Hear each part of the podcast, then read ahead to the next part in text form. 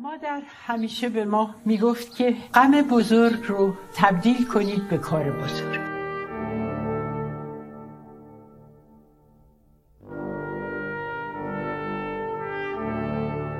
رادیو گریزگاه. اپیزود اول در سوگ یار. داستان کوتاه آینه شکسته نوشته ساده و هدایت.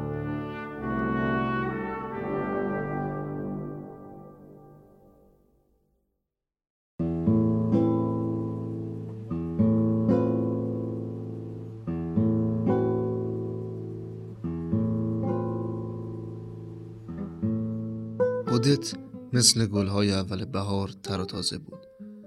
با یک جفت چشم خمار به رنگ آسمان و ظرفهای بوری که همیشه یک دسته از آن روی گونهش آویزان بود.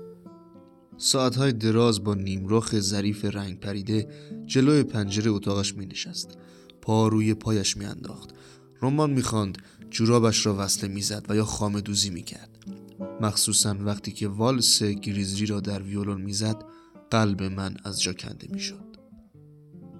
پنجره اتاق من روبروی پنجره اتاق اودت بود. چقدر دقیقه ها، ساعت ها و شاید روزهای یک شنبه را من از پشت شیشه پنجره اتاقم به او نگاه می کردم. به خصوص شبها وقتی که جورابهایش را در می آورد و در رخت خواب می رفت. به این ترتیب رابطه مرموزی میان من و او تولید شد. اگر یک روز او را نمی‌دیدم مثل این بود که چیزی گم کرده باشم. گاهی روزها از بس که به او نگاه می کردم بلند می شد و لنگه در پنجرش را می بست. دو هفته بود که هر روز همدیگر را می دیدیم ولی نگاه اودت سرد و بی بود.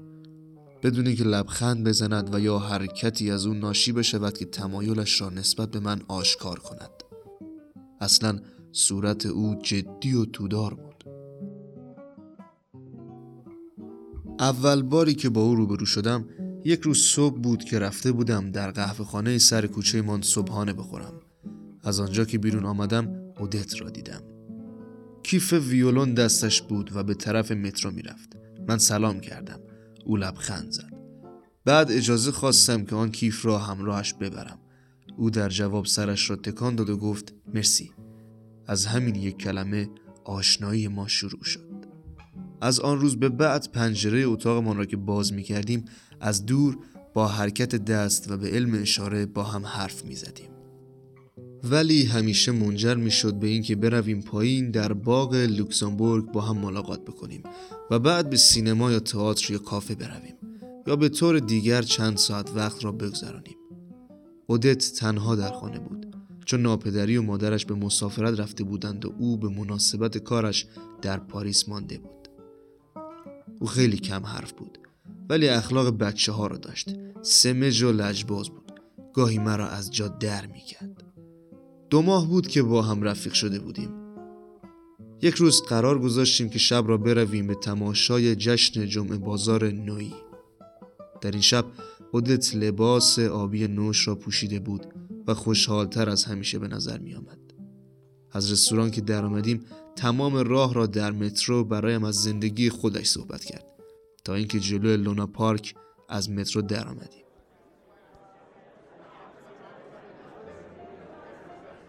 گروه انبوهی در آمد و شد بودند. دو طرف خیابان اسباب سرگرمی و تفریح چیده شده بود. بعضی ها معرکه گرفته بودند.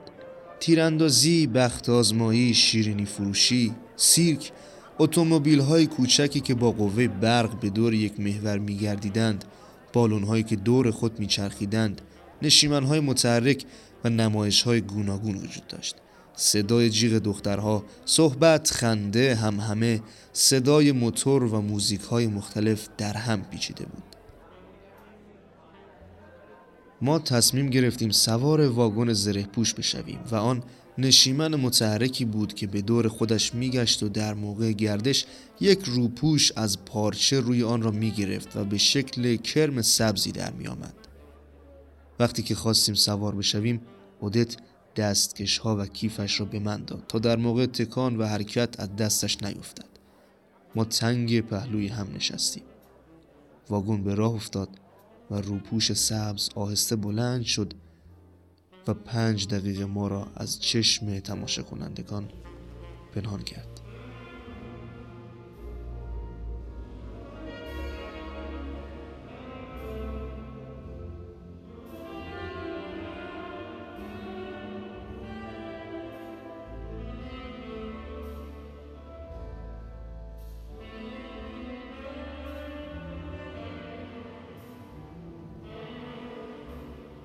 روپوش واگن که عقب رفت هنوز لبهای ما به هم چسبیده بود.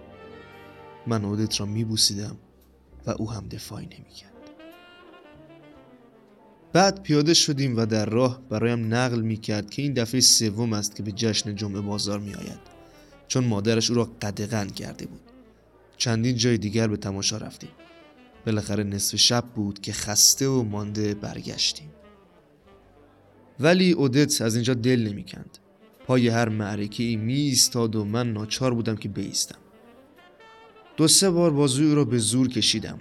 او هم خواهی نخواهی با من راه میافتاد تا اینکه پای معرکه کسی ایستاد که تیغ ژیلت میفروخت. نطق می‌کرد و خوبی آن را عملا نشان می‌داد و مردم را دعوت به خریدن می‌کرد. این دفعه از جا در رفتم.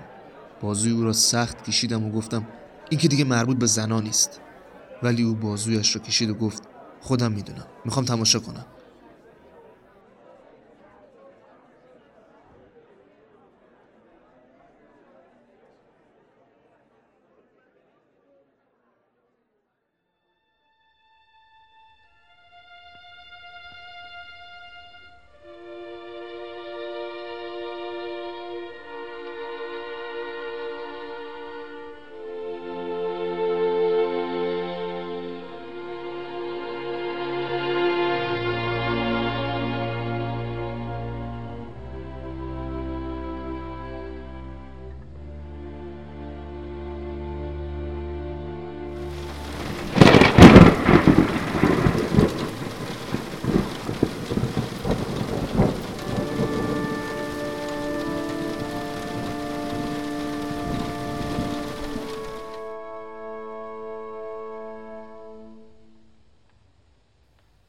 من هم بدون اینکه جوابش را بدهم به طرف مترو رفتم. به خانه که برگشتم کوچه خلوت و پنجره اتاق اودت خاموش بود. وارد اتاقم شدم. چراغ را روشن کردم. پنجره را باز کردم و چون خوابم نمی آمد مدتی کتاب خواندم.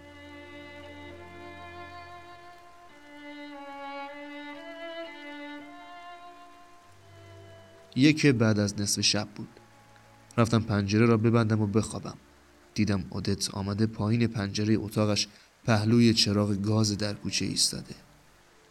من از این حرکت او تعجب کردم. پنجره را به تغییر بستم. همین که آمدم لباسم را در بیاورم ملتفت شدم که کیف منجقدوزی و دستکش های اودت در جیبم است و می‌دانستم که پول و کلید در خانهاش در کیفش است. آنها را به هم بستم و از پنجره پایین انداختم.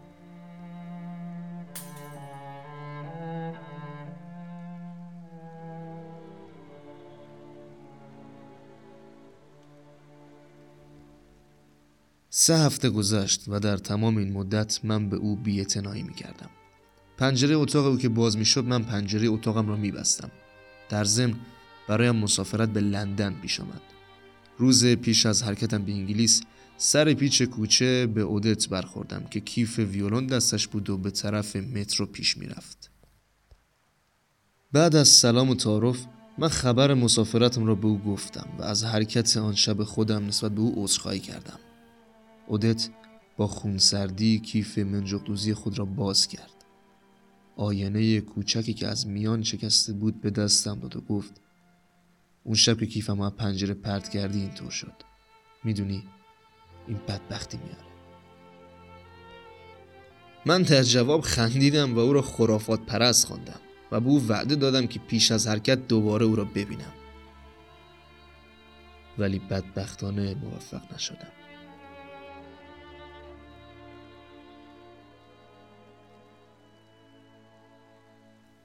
تقریبا یک ماه بود که در لندن بودم.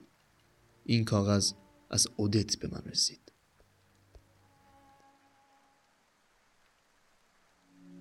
پاریس 21 سپتامبر 1930 جمشید جانم نمیدانی چقدر تنها هستم. این تنهایی مرا اذیت می کند می‌خواهم امشب با تو چند کلمه صحبت بکنم.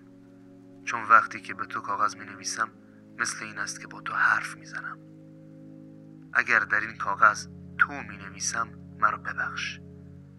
اگر می‌دانستی درد روحی من تا چه اندازه زیاد است روزها چقدر دراز است. اغربک ساعت آنقدر آهسته و کند حرکت می کند که نمی‌دانم چه بکنم آیا زمان به نظر تو هم اینقدر طولانی است؟ شاید در آنجا با دختری آشنایی پیدا کرده باشی. اگرچه من مطمئنم که همیشه سرت توی کتاب است. همانطوری که در پاریس بودی. در آن اتاق محقر که هر دقیقه جلوی چشم من است. حالا یک محصل چینی آن را کرایه کرده. ولی من پشت شیشه هایم را پارچه کلوفت کشیدم تا بیرون را نبینم. چون کسی را که دوست داشتم آنجا نیست. همانطوری که برگردان تصنیف می‌گوید. پرنده که به دیار دیگر رفت بر نمیگردد. دیروز با هلن در باغ لوکسامبورگ قدم می‌زدیم. نزدیک آن نیمکت سنگی که رسیدیم یاد آن روز افتادم که روی همان نیمکت نشسته بودیم و تو از مملکت خودت صحبت می‌کردی. و آن همه وعده می‌دادی و من همان وعده ها را باور کردم.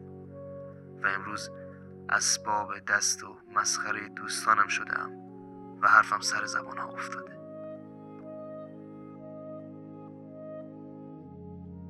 روز آخری که یکدیگر رو دیدیم و گفتی که به انگلیس می‌روی قلبم به من گفت که تو خیلی دور می‌روی و هرگز یکدیگر را نخواهیم دید. و از آنچه که میترسیدم به سرم آمد. مادام بورل به من گفت چرا اینقدر غمناکی؟ و می‌خواست مرا به بریتانی ببرد. ولی من با اون نرفتم. چون می‌دانستم که بیشتر کسل خواهم شد. باری بگذریم. گذشته ها گذشته. اگر به تو کاغذ تند نوشتم از خلق تنگی بوده. مرا ببخش اگر اسباب زحمت تو را فراهم آوردم. امیدوارم که فراموشم خواهی کرد. کاغذهایم را پاره و نابود خواهی کرد. همچین نیست؟ جیمی؟ اگر می‌دانستی در این ساعت چقدر درد و اندوه هم زیاد است از همه چیز بیزار شدم. از کار روزانه خودم سر خوردم. در صورتی که پیش از این اینطور نبود. میدانی من دیگر نمی‌توانم بیش از این بی تکلیف باشم اگرچه اسباب نگرانی خیلی ها می شود اما قصه همه آنها به پای مال من نمی رسد همانطوری که تصمیم گرفتم روز یک شنبه از پاریس خارج خواهم شد. ترن ساعت شش و سی و پنج دقیقه را می‌گیرم و به کاله می‌روم. آخرین شهری که تو از آنجا گذشتی. آن وقت آب آبی رنگ دریا را می‌بینم.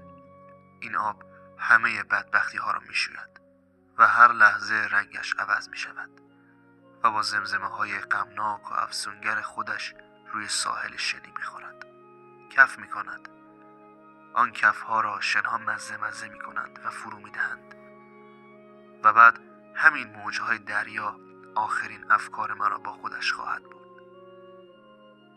چون به کسی که مرگ لبخند بزند با این لبخند او را به سوی خودش میکشاند. لابد می‌گویی که او چنین کاری را نمی کند ولی خواهی دید که من دروغ نمی‌گویم. بوسه های مرا از دور بپذیر. اودت لاسور.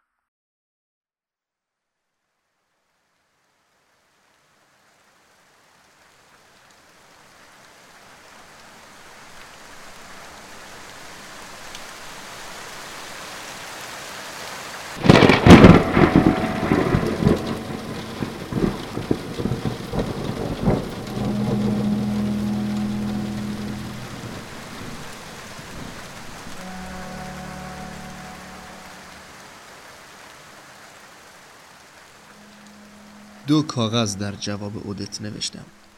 ولی یکی از آنها بدون جواب ماند و دومی به آدرس خودم برگشت که رویش مهر زده بودند برگشت بفرستنده سال بعد که به پاریس برگشتم با شتاب هرچه تمامتر به کوچه سن ژاک رفتم.